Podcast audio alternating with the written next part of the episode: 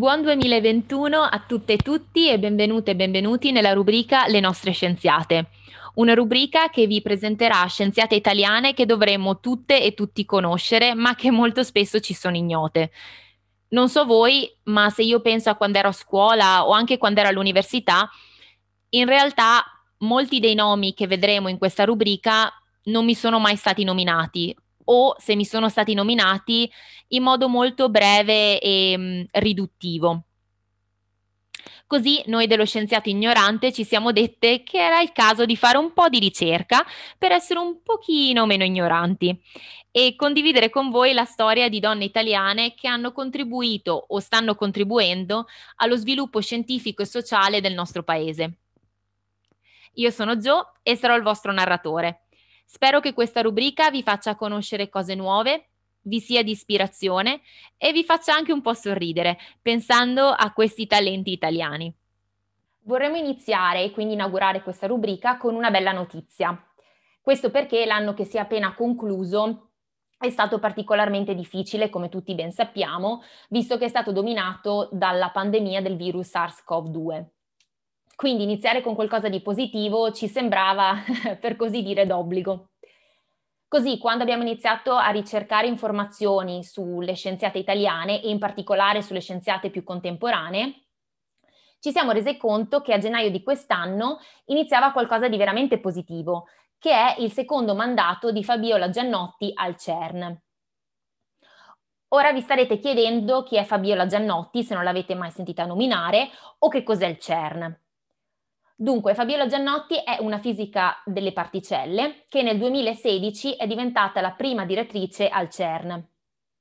CERN è un acronimo e sta per Conseil européen pour la recherche nucléaire, in francese, o in italiano l'Organizzazione europea per la ricerca nucleare. In pratica è il principale centro europeo per la ricerca nell'ambito della fisica. Quindi non solo la dottoressa Giannotti è stata la prima donna a dirigere il CERN dal 2016, ma ora è anche la prima persona ad aver ricevuto un secondo mandato, che è appunto iniziato a gennaio di quest'anno e andrà avanti fino al 2025.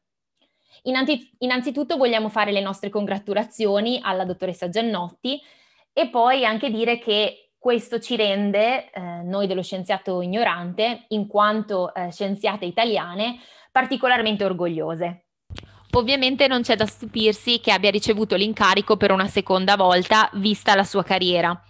Infatti, dopo il dottorato conseguito all'Università di Milano, la dottoressa Giannotti ha iniziato a lavorare al CERN già dal 1994, dove ha fatto ricerca per diversi anni, fino a quando nel 2009 eh, gli è stata data la direzione di un progetto eh, eh, chiamato Progetto Atlas e tra il 2009 e il 2013 ha diretto questo progetto. Il progetto Atlas è un progetto molto importante e particolare che ha come scopo studiare i fenomeni, eh, diciamo, del, eh, delle particelle piccolissime, cioè di quelle particelle che sono piccole quanto gli atomi, per, per intenderci, e fanno questi studi attraverso l'uso di um, un acceleratore di particelle, uno dei più grandi al mondo, che si trova appunto al CERN. Quindi attraverso questo strumento possono andare a studiare queste particelle eh, molto piccole.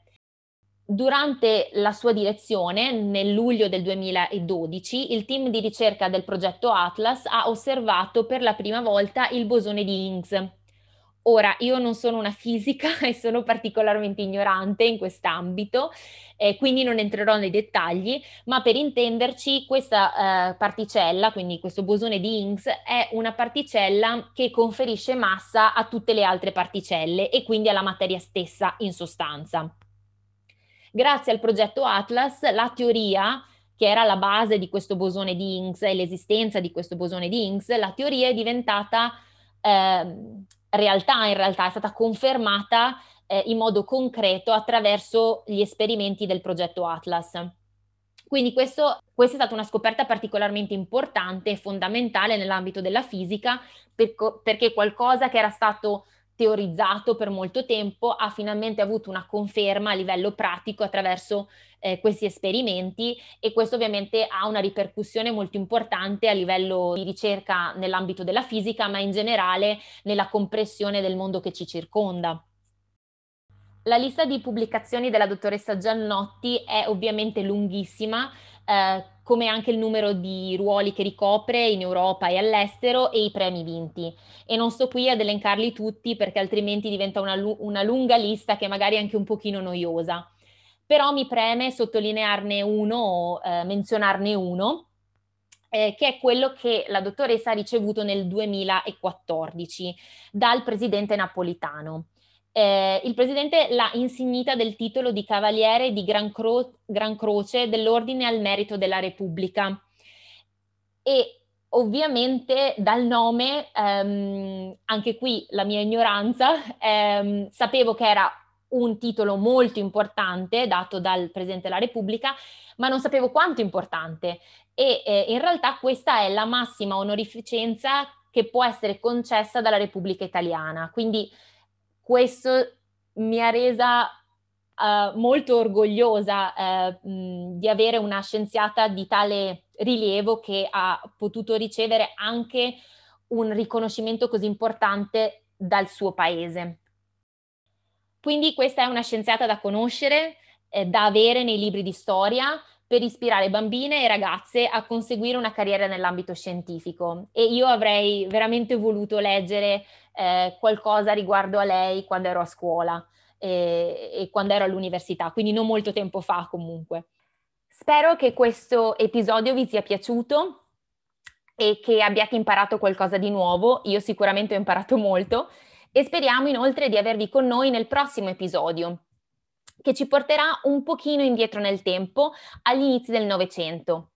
Nel frattempo seguiteci su Facebook e sul nostro sito e condividete questo episodio delle nostre scienziate e se avete domande mandatecele pure al nostro indirizzo email info chiocciola loscienziatoignorante.it. Grazie per averci ascoltato e alla prossima puntata. Ciao!